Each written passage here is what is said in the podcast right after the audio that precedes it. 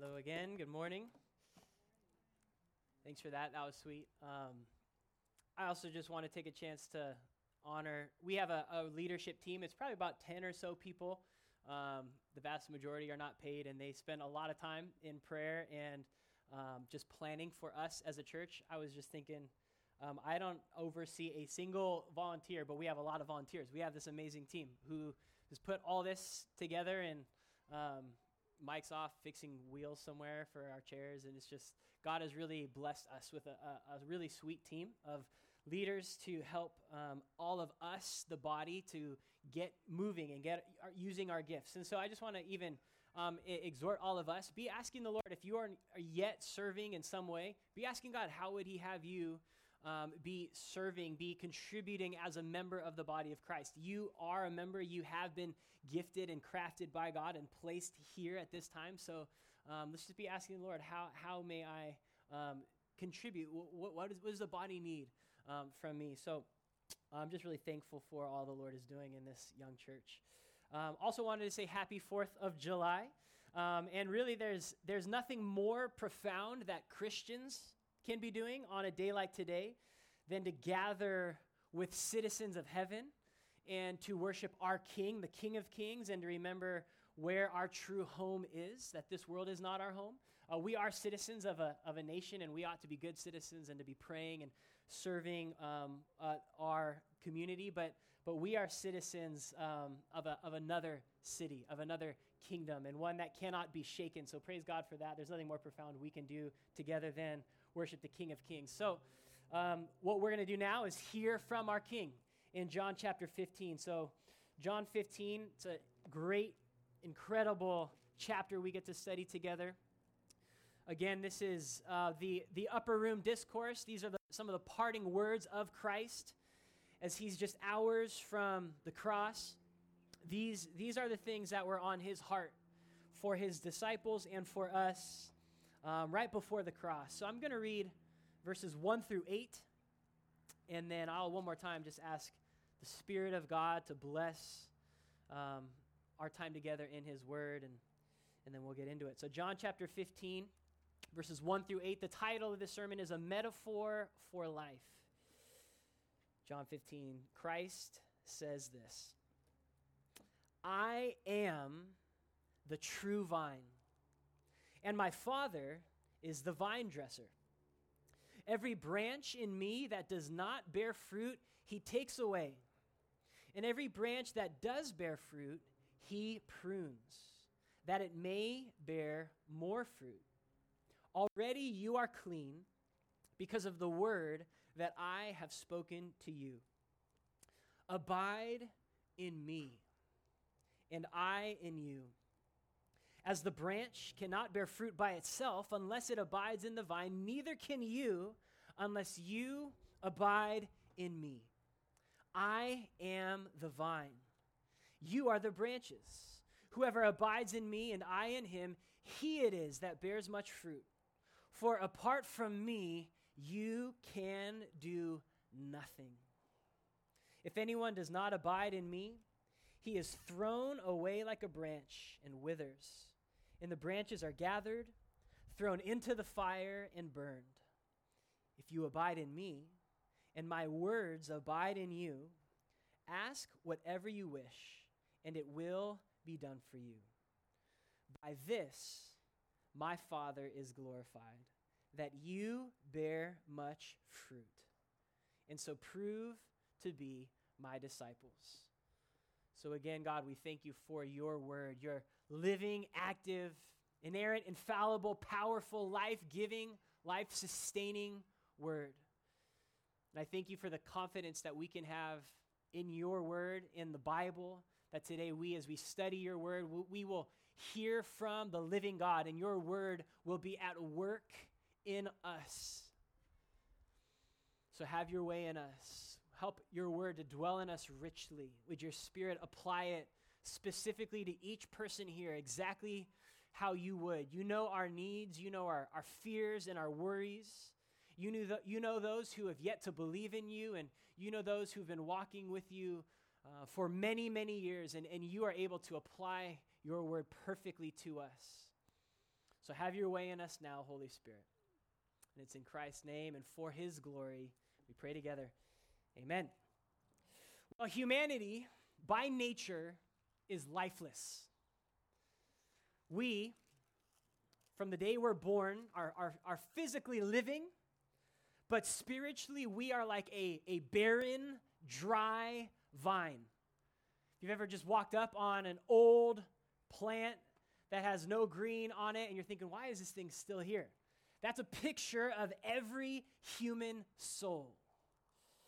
And everyone knows that, regardless of uh, what religion or culture or time in history. And so humanity has, has we, we spend our days looking for life, looking for nourishment, looking for something to support us. We, we, we're hungry in our souls. We're looking for life. We live in a culture that tells us that sells us life. If you only had this, you would have life. If you only had that, if you only went here, if you had a relationship like this, then you would have life. Yet God's word is crystal clear. Christ is clear that there is only one place to find life for your soul, and it's a person, and his name is Jesus. And as he is hours away from losing his life, from laying down his life, as, as his disciples are concerned, our, our leader, our Messiah, is leaving us. What hope is there for us? He is he's, he's preparing them. As John chapter 14 was an entire chapter of, of comfort for disciples of what life looks like when, when Jesus is not physically around and he's provided comfort and he said, I'm going to provide, a, I'm going to leave and provide a place, a home for you in heaven. And I'm going to come back and I'm going to bring you to myself. But he said, until then, I'm going to send my own spirit into my people and my spirit will be at work such in you that, that the Father and I will come make a home in you. That, that is what he has said in, in, in John chapter 14. Now, in John chapter 15, Jesus, he's essentially saying the same thing, but he's doing so in, in a metaphor, in a parable. He, he's saying it's like this, and he, he gives us the, the final I am statement in the Gospel of John. He's given us seven, seven pictures or metaphors. I'm the bread of life. I'm the good shepherd. I'm the resurrection and the life. He, he gives us the final statement and the point is, yes, I'm going to go prepare a home for you. And, and yes, my spirit is going to come make our home in you. But now he's saying, I want you to think about how to find your home in me. What does it look like to, to find your life, your hope, your nourishment, your purpose, your home in me? I love Moses Think about the life of Moses. He, he lived as a, um, what do you call it? As, a, as an exile of sorts. He, he was a Jew, but he, he was raised in another nation by a, another culture. And for 40 years, I mean, he, that's where he found his identity. That's where he was educated. That's what he understood. And, and then he, he went and lived for another 40 years off in the wilderness as a shepherd. And imagine what that would do for his identity, man. So am I, am I Hebrew? Am I Egyptian? Now I I'm living in this Moabite house in the wilderness. And then he spent another 40 years with the people of God wandering around. You know, where was the home for Moses? And he was told one day is coming a promised land, but Moses, sorry, you don't get to go. So Moses wrote in a, in a few different places in Scripture, and it's one of my favorite statements. He says, God, you have been my dwelling place. I've lived in Egypt. I've lived in the wilderness over here, I've lived in the wilderness over there, but my home is Yahweh. God is my dwelling place. And Jesus is going to kind of flesh out for us, for his disciples first, and now for us, what does it look like? What does it mean for us to find our home, our dwelling place in God? And we'll look at this text in three headings as we work through it. The the first thing we're going to see is the, is the nature of life, verses 1 through 3. Then we're, we're going to see the call to life in verses 4 through 7. And then we're going to see the whole purpose. Where's this all going? What's it all for in verse 8? So, first, we'll see the nature of life. And Jesus lays out this is the way life is. This is the picture of life in verses 1 through 3. So let's look at that again. Jesus begins I am the true vine, and my Father is the vine dresser. Every branch in me that does not bear fruit, he takes away. Every branch that does bear fruit, he prunes, that it may bear more fruit. Already you are clean because of the word I have spoken to you. So he lays out this picture, this parable. And there's essentially three characters in this parable you have the true vine, you have a vine dresser, and then you have branches. It's kind of three characters. You have a, uh, a true vine, a vine dresser, and branches. First, let's, let's look at the true vine. Jesus says, I am the true vine. I am, and that's that again, that that phrase, that that pattern he's used. I am, it's a redundant phrase. I am that I am. I am Yahweh, and what is Yahweh like? A, he is a true vine. Now, this is not just for uh, metaphor's sake. There's some background, there's some richness to the metaphor of a vine in the Bible. As Jesus is speaking to these Jewish men who had the Old Testament, this would bring actually many, many scriptures to mind of what does it mean to be a, a, vine? What is a vine? Every other time in the Old Testament, when a vine was brought up, it was a, it was a, a metaphor for Israel. Israel, the people of God, were, were called the vine that were, were planted by Yahweh. And, and yet, in every case, when God uses that metaphor through a prophet in the Old Testament, he is expressing disappointment in the lack of fruit of his vine. Every time that metaphor is used, he is speaking of man, this vine has not borne fruit. This vine has not done what it is supposed to do. W- what does a vine exist for? Well, uh, uh, if you were to go plant a, a vine, you, you, know, you do a good amount of work and you dig it up and you get good soil and you do the fertilizer and you get some kind of trellis and, and you care for it and you wait for all these seasons. And, and finally, what's your expectation of this vine? What, what do you want? Well, you want fruit. You want the fruit of the vine. Yet Israel never bore the fruit it was supposed to bear. It was a disappointment to the, to the, the vine dresser, the one who planted the vine. And here Jesus shows up, and what does he say? I am the true vine. I have come, and I will do what Israel was supposed to do. And what was Israel supposed to do? What was the fruit that Israel was called to do? Well, all the way back from Abraham, the first one, he was to be, he was, he was given special care. He was up, uprooted, so to speak, from his home, and he was transplanted by Yahweh and promised uh, uh, this, this good, fertile land that would bear milk and honey. For what purpose? He would be blessed to bless the nations so that that when people would see the people of Israel, they would recognize, man, this is a people blessed by God. There's something special about this nation. There's something special about these people. Why does why are they so blessed? Why are they so fruitful? And that would lead people to the, the God of Israel. Well, because we belong to Yahweh. We bear fruit for Yahweh. We can, we can tell you the way of salvation of the forgiveness of sins, of being included in the people of God. That was the purpose of Israel. And Israel largely failed to fulfill their mission, their call to bear fruit. And so Christ comes and he says, I, I am the true vine. I love later in Revelation, he says, I am the root of David if there was any fruit in Israel, it came because of me. I am the true vine. I am the one. I have come to bear fruit for my Father. I am the true vine. And then he goes on to introduce the second character, the vine dresser. My Father is the vine dresser. And what he's essentially saying is this this is my Father's world.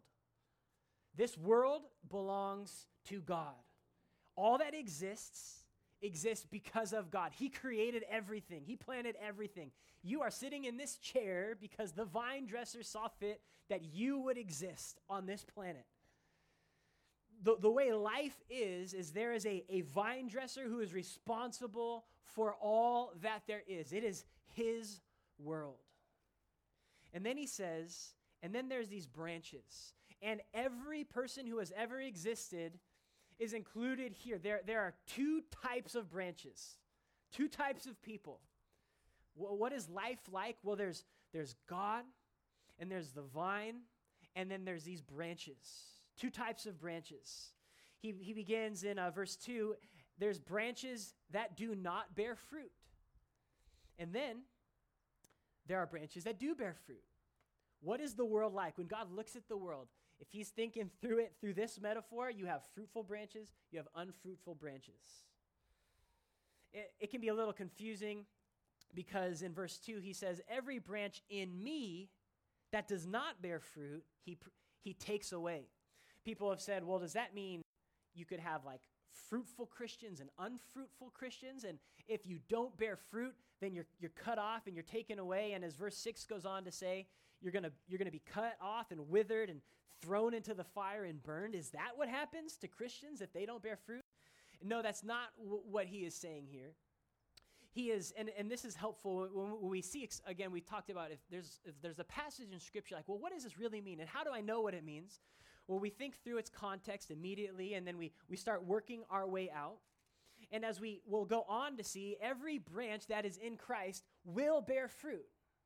And so this is, is often when we're, we're thinking through parables, we need to be really careful when we're thinking through details. So, every branch in me, essentially, what is happening here metaphorically is in that metaphor, branches aren't just going to exist floating somewhere. He, he's saying every, you, you have branches that are bearing fruit and you have branches that are not bearing fruit. Also, if you, if you take a couple more chapters back, we, we ought to think about well, who could, has there ever been someone that looked like they were following Jesus that was not fruitful and will be cut off and thrown away. If you can recall in just, just John chapter 13, there was Judas. And he appeared, he, he, his feet were washed by Jesus. All intents and purposes, if you were to look at the group of followers of Jesus, you would look at Judas and be like, he's in Christ. He's following Jesus. He's a branch in Jesus. And yet, as we know, his heart was not right before God, and he will go on to betray Christ, and he will be cut off. He will commit suicide, and he's called the son of perdition. We can know he was not saved. And then, if you think about the biggest context, well, think about Israel as the vine. There were these Israelites who would say, I belong to Yahweh. I'm in the I, I'm, a, I'm an Israelite. I belong here. But what Christ is saying is you can have Jewish people, ethnically Jewish, and maybe they went through all the rituals of worship and sacrifices, who, who didn't really love God. They were not truly in the vine. Externally, it certainly looked like they were, but if they will not bear fruit, they will be cut off and thrown away. Yahweh is willing to cut off even Jews who had no faith in him. That's pretty much the message of John the Baptist. He shows up and he says, Oh, you guys want to get baptized? You want to go through all the, the rituals? He says, Bear fruit in keeping with repentance.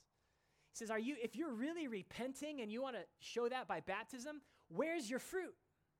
And he says, The axe is laid at the base of the tree. Any tree that's not bearing fruit will be cut down. That's what Christ means here by every branch in me that does not bear fruit. He has in mind Judas, he has in mind the nation of Israel, he has in mind this metaphor here of those that look like they should be bearing fruit, yet there's no fruit to be found. So we see there's branches that don't bear fruit, that will be cut down, that will be burned.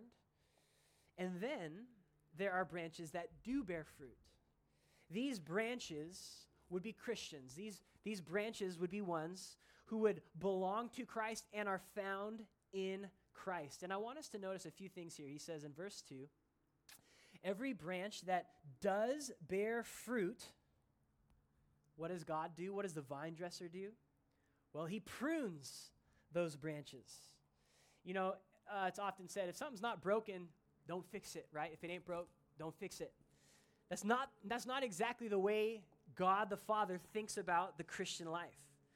If you are growing in Christ and you love Christ and, and, you, and you're, you're bearing more fruit than you've ever borne in your life, when, when the vine dresser looks at you, do you know what he thinks? All right, where do I got to prune? How do I make this thing more fruitful? What needs to go? What can be cut away? What is maybe even it could bear fruit one day, but it's sapping the strength from this larger area that really ought to be bearing more fruit.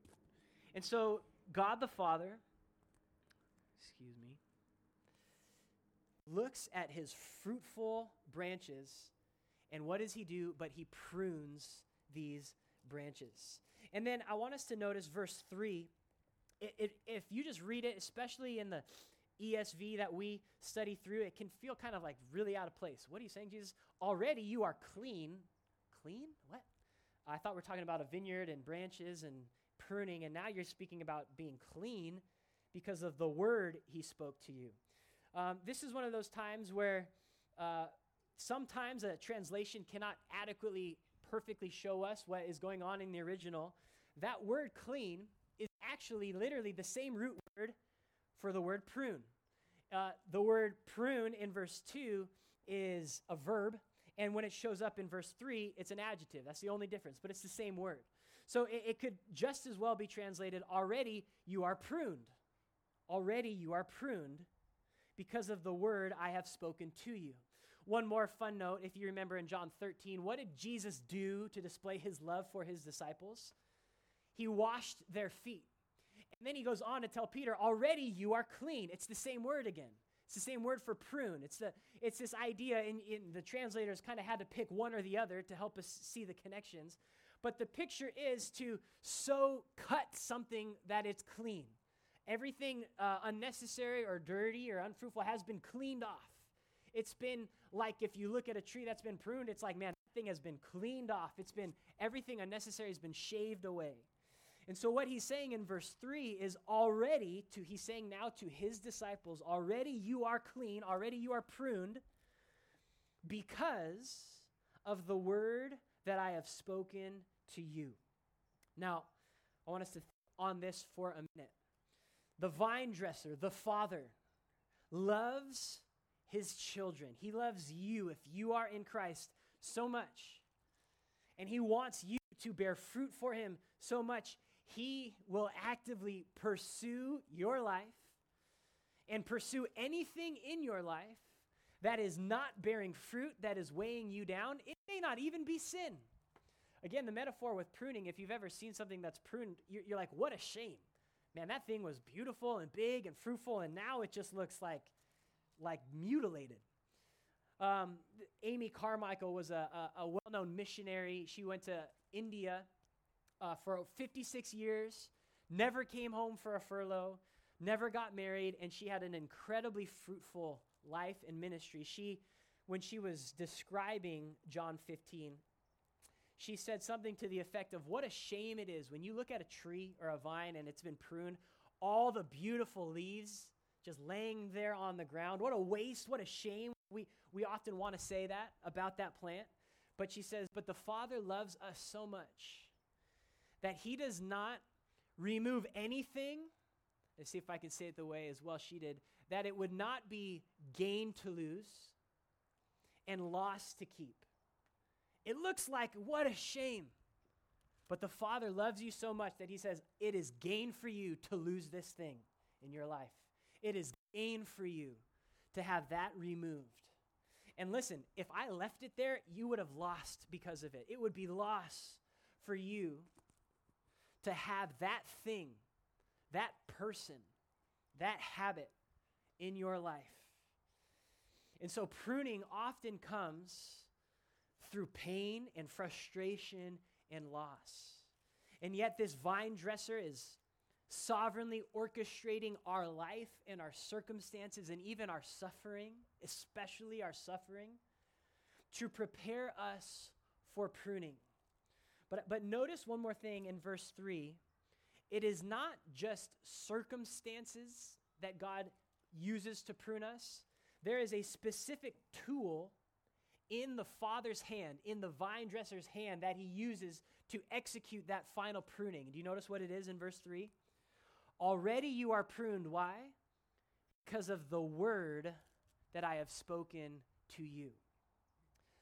Circumstances, like if you picture a literal vine, seasons may soften us, may batter us, may beat us, may make us tender, but it's the Word of God in the careful hands of the Father, of the vine dresser, that He brings along, and it's those sharp edges of the Word that He applies to our lives to prune us. He may allow something really difficult to happen in our life, but that's not in, it's not in, in, inherently pruning. The pruning is when the Word of God does its work on you and in you. When the Word of God convicts you. When the Word of God brings up this whole area of your life that needs to go, this whole sin, this, this whole corner of your heart you didn't even know existed. And the Word of God just begins to shave that away day by day. That's the, the love of the Father for you as He allows circumstances and then finally the Word of God to shave and prune us that we would bear fruit for Him. And again, if, if we are not bearing fruit, the picture is clear. Not th- an unfruitful branch is not just lightly, carefully pruned. That thing is, is, is taken away. It's chopped off and thrown away. But, but for those who belong to the vine dresser, for those who are in Christ, something entirely different is going on. The, the love of the Father is pruning us for our good and for His glory. So, first, we see the nature of life. That's the way life works. Next, we're going to see the call to life. And, and here, Christ is saying, because that's the way it works, because I'm going to make a home for you, and you're going to have, uh, we're going to come make our home in you, and, and now I want you to make your home in me. I, I, here's what you are to do. Verses 1 through 3 are just the way it is. This is the way God the Father has ordained life to be. Verses 4 through 7 is the call to life. This is the command. This is the application. This is what am I to do? What is being a Christian like? What's the essence of Christianity? What's the, the one thing I ought to be giving my attention to as a Christian? And Jesus explains that in verses 4 through 7. Let's look at these verses together. Abide in me, and I in you. As the branch cannot bear fruit by itself unless it abides in the vine, neither can you unless you abide in me. I am the vine, and you are the branches. Whoever abides in me and I in him, he it is that bears much fruit. For apart from me, you can do nothing. If anyone does not abide in me, he is thrown away like a branch and withers, and the branches are gathered, thrown into the fire, and burned. If you abide in me, and my words abide in you, ask whatever you wish, and it will be done for you. Here, Jesus is giving us a, a picture form, a metaphor for the greatest commandment, the one thing necessary for the Christian life. He is summing it all up. Uh, to, to love God with your heart, soul, mind, and strength. If, if you remember uh, the story of Mary and Martha, and, and, and Mary was just sitting at Jesus' feet, and Martha was off serving him and busy and distracted by all kinds of things. Jesus told Martha, Mary has got it right. There's one thing necessary for a Christian, and Mary's got it right. Jesus sums all of that teaching up with this one metaphor, really, this one word abide. Abide in me. And there's three kind of aspects of what it means and looks like to abide. I mean, first of all, that word that word means to make your home, to remain, to stay. It has a, it can be used in two ways, and both are instructive. It has a, a time application, like stay put for a long time, and it has a physical a, uh, a- application. Stay, stay put in one place has this time application and this intentional draw near to this place. Stay put for a long time is what it means to abide, to stay put in one place for a long time. I'll confess, you know, I've been um, trying to read through the Bible every year. I love the, the M'Cheyne reading plan that we go through. I've been doing that for almost a decade now. But here's my temptation I'm the kind of person, I'll get the job done. I'll abide in Christ, I, will get it done. But it's the time one that is a, is a struggle for me personally. I, I can draw near to God and, and check the box and get it done and read the reading. But my heart, I can act like Mary, but my heart's like Martha. I'm, I'm, I'm just thinking, how quick can I get this done? How can I finish my duty of abiding so that I can actually go get the work done? That is what I'm prone to. Others of us may be prone to just, yeah, I know I, I should do it, but I don't know if I'm just gonna do the, the task of just sitting down and reading my Bible, sitting down and praying, sitting down and doing what Christ has called me to do, coming to church every Lord's Day, no matter how I'm feeling. I'm just, I'm going to obey Him. Some of us need to slow our hearts down, and some of us need to simply do it. It has this call to consciously draw near to something for a long time. That is what it means to abide in Christ, to draw near to Jesus constantly and be with him for a long time. It is not count to abide to just do a quick check in and a high five and you head out. You, you came to the right place, but not for the, the right time. To abide means this unhurried remaining. Uh, we see it in the life of Jesus, the most busy, fruitful, on demand person who ever lived would get away. And, and we see him doing it often at night or in the morning simply because that's just when, you know, everyone else is busy sleeping, that he can go have unhurried time with his Father. He also gives us some clarity. What does it practically look like? In verse 7 If you abide in me and my words abide in you. What does it mean to abide in Christ? Well, it means to let his words linger in us. In us, one place for a long time. To, to let his word just simmer in us. Psalm 1 speaks of what it is to, to meditate upon the Word of God. That word meditate can literally mean to mutter or to chew. It's just to keep chewing, keep muttering, keep going, running over these verses, letting them sit and marinate and stew in us. To, you know, oftentimes when we think of Christianity, or maybe it's evangelism, or maybe it's um, building a ministry, we're like, how do we get the Word of God to work? What do we got to do to figure out how the word of God is going to like sell? How do how do I convince this unbeliever of the truth of the word? How do I make sure that we're making all of this stuff externally good so that the word will work? But that's the backwards way of thinking. The word does the work. The word has the power to do its work. What we need to do is to let it do its work. To put ourselves in the presence of the thing that does the work to, to let the word dwell in us richly. The word works. It's us that are so distracted and, and are, are looking to other things for our spiritual life or for our evangelism or whatever it may be. The word does the work. It is our job to consciously, for a long time, let the word do its work. Let the word abide in us. And then finally, he goes on to say, here's one more way it's, it's to consciously draw near to me for a long time, it's to let my word do its work in you, abide in you, make its home in you. And then finally, he speaks of prayer. If you abide in me, verse 7, and my words abide in you, ask whatever you wish, and it will be done for you. To abide is to be so transformed by being with Jesus and near to Jesus, and His Word is doing its work in us, that now we are the kind of people that ask for whatever it is that would please Christ and is in accordance with His will and with His Word. And we will be so transformed such that we will ask things that are guaranteed to happen because we're asking for God's will to be done.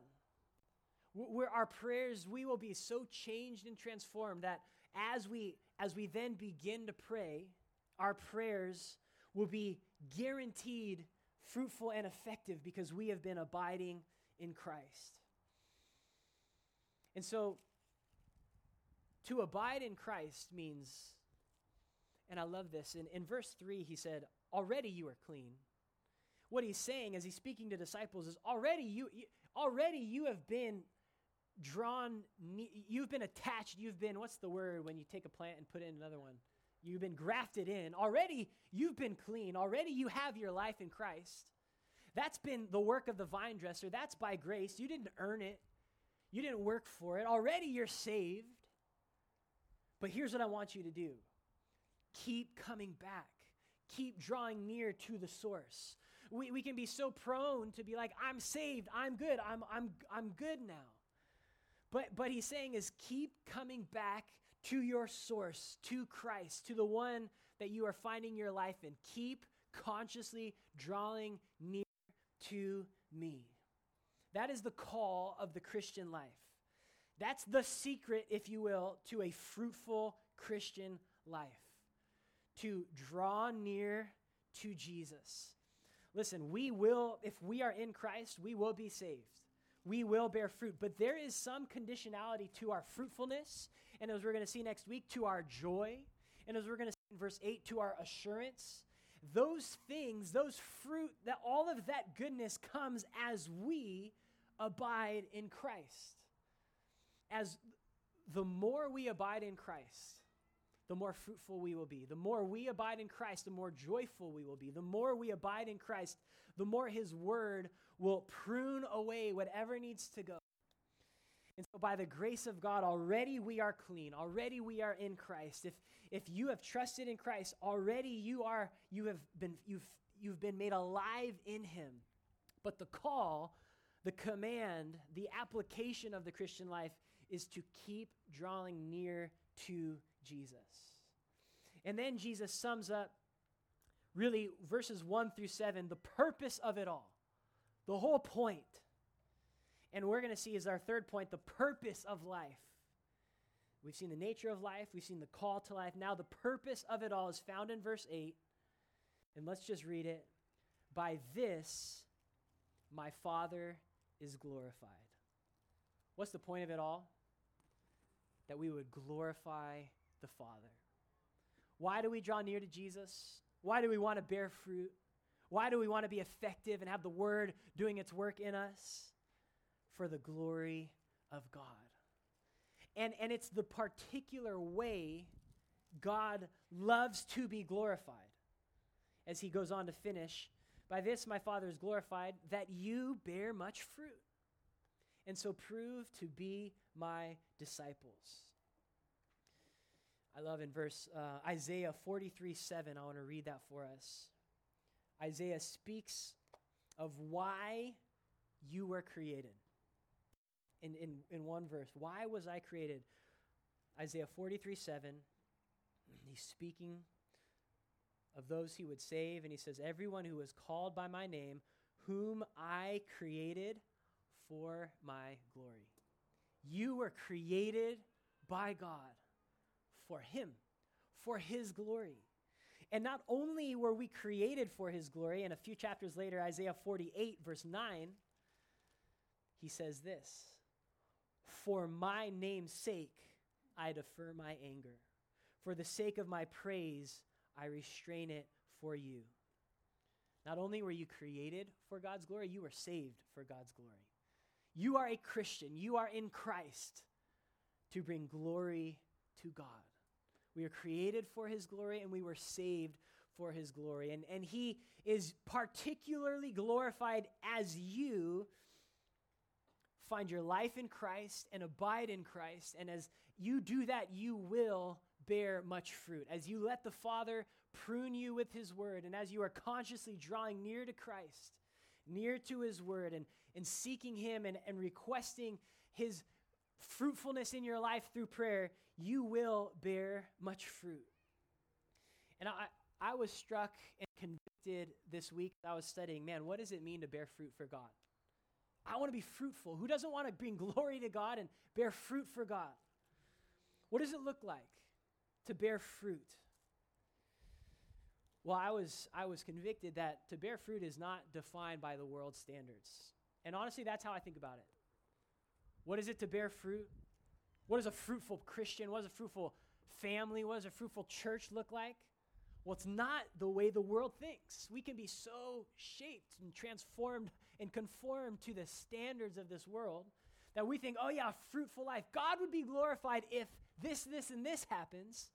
That's the way the world thinks. What, how, does, how does God define fruitfulness? And briefly, I have one, two, three, four, five, six ways explicitly that the, the Bible speaks of what true fruit is. If you are abiding in Christ and His Word is doing its work in you, what does fruitfulness look like? Well, first, it's spiritual fruit.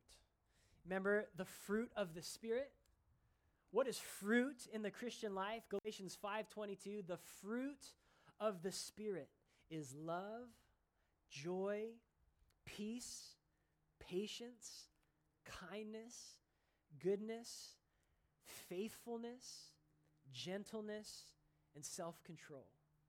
As we abide in Christ and the vine dresser is pruning our lives, we will bear that kind of fruit. The world scoffs at that kind of fruit. The world makes fun of that kind of fruit, but that is true fruit. Another way the Bible defines fruit is worship. Worship. Hebrews chapter 13, verse 15 says this Through him, that's through Christ, let us then continually offer up a sacrifice of praise to God. That is the fruit of lips that acknowledge his name. If you are in Christ, you will be growing in singing and praises coming off of your lips. That is fruit. That is the fruit of one that can acknowledge the name of Christ has saved me. And so I will acknowledge and I will offer a sacrifice of praise to God. Another way the Bible defines fruit is by meeting other people's needs. In particular, meeting Christians' needs, meeting the needs of the saints. This we could go endless verses. One verse in Romans 15 28, and I'm going to read this in the NASB translation. The context is Paul is thanking, he's acknowledging another church, the church in Macedonia, for giving to the needs of the church in Jerusalem. And this is how he describes it. Therefore, when I have finished this and have put my seal on this fruit of theirs, I will go on by way of you to Spain. What he is saying is when a Christian meets the financial needs of another Christian, that is fruit. That is true fruit as a Christian is caring for another Christian. That is one of our, our prayers as, as our church is just young and and it, you know it's it's exciting and oh, man praise god for all that's going on that that we would so know one another and know the needs of one another. We would know who's sick or having a, a baby or who who has a, a practical need or a financial need or whatever it may be and that that we would be bearing the fruit of knowing and caring for one another. Another fruit is holiness. Again, so many verses, but I'll read Hebrews 12 11. And I love the connection here because he's speaking of the discipline that the father gives to his children. Very similar to the, the, the pruning that the vine dresser gives to the vine. What's the, the point of that? Well, it says, For the moment of all discipline seems painful rather than pleasant, but later it yields the peaceful fruit of righteousness to those who have been trained by it. And then I think I said six, but I only have five now as I'm looking here. The last one, the last one is, is the fruit of leading others to Christ, the fruit of conversions, the fruit of seeing other people learn about Christ and come to Christ through your life. Paul speaks of this in Romans 1 13. He says, I do not want you to be unaware, brothers, I have often intended to come to you in order that I may reap some harvest among you. That he would reap a harvest, that, that there would be fruit to, to, to be had. As Jesus said, the, the fields are, are white or ripe for the harvest. So the desire of one who has been with Christ is that others would come to know Christ. This that is true fruit. That is what a fruitful Christian life looks like. Oh, and then you could add this as the sixth one. W- one byproduct, as he, as he mentions it in verse 8 By this my Father is glorified, that you bear much fruit, and then here it is, and so prove to be my disciples. That's a, a word that has often been described by, um, by the word assurance. That you would know that you know that you are in Christ. That you would have confidence in your heart I belong to Jesus. I know that I know that I'm His. John would go on to write, uh, First John is a letter, and this is really the goal of that letter: is that Christians would know that they would have assurance, that they would know that they belong to Christ. Well, the way to assurance, the way out of doubting and just this, as it's been called, this morbid introspection, is to abide in Christ to focus on Christ, to have His Word dwelling in us and the, the, the work of the Word on us, such that as we, we will see fruit in our life, spiritual fruit, and, and it will just be evident to ourselves and to others. Man, that person is a fruitful branch because they are abiding in Jesus. Not because of someone's giftedness or their personality or their external resources, it's because they have this life that comes from Christ. So I want to close by just asking every one of us what kind of branch are you? Do you need pruning and, and further abiding, or, or do you need life itself? What kind of branch are you? What is your life displaying? What is there fruit? Praise God, then continue to abide and submit to the pruning work of the if if you feel like I am not alive, like I'm just like longing for nutrients, for satisfaction, for belonging, for purpose, and you may be that dead branch that Christ is speaking of.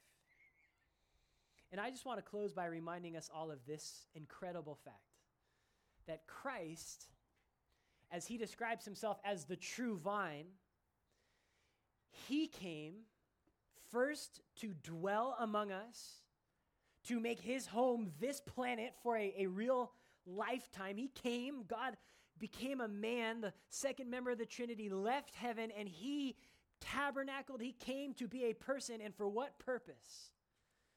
Well, if you think through the vine metaphor, he ended his life being cut off. He was cut off. He was cut off like as he warns, if you are not bearing fruit, you will be cut off. You will be cut off and burned. When Christ came to dwell among us, he went to the cross and he was spiritually and truly cut off from his Father in his flesh. And he drank the fruit of the cup of the wrath of God. He drank the most bitter cup imaginable the wrath of God against sin, against every person's sin who would ever trust in him. Why would he do that? Well, that's why we celebrate communion, so that we could find life in him, so that we would not fear being cut off for all eternity from life. If, if we have been unfruitful, if we are longing for life, we ought to look to Christ who, who himself allowed his own life to be cut off on the cross so that whoever would come to him and trust in him would find life, would find true life, satisfying life, would find the Father all of a sudden caring for us. We're no, no longer threatened when we see the, the vine dresser coming our way with a big, sharp shear in his hand. We're no longer afraid, man, is he going to cut me off? Is God, is God going to, is he going to destroy me? No, we don't fear that. He is, he is now the vine dresser who cares for us. He is a father who loves us and loves us enough to, to continue to mold us and make us and shave us so that we would bear, bear more fruit in Christ.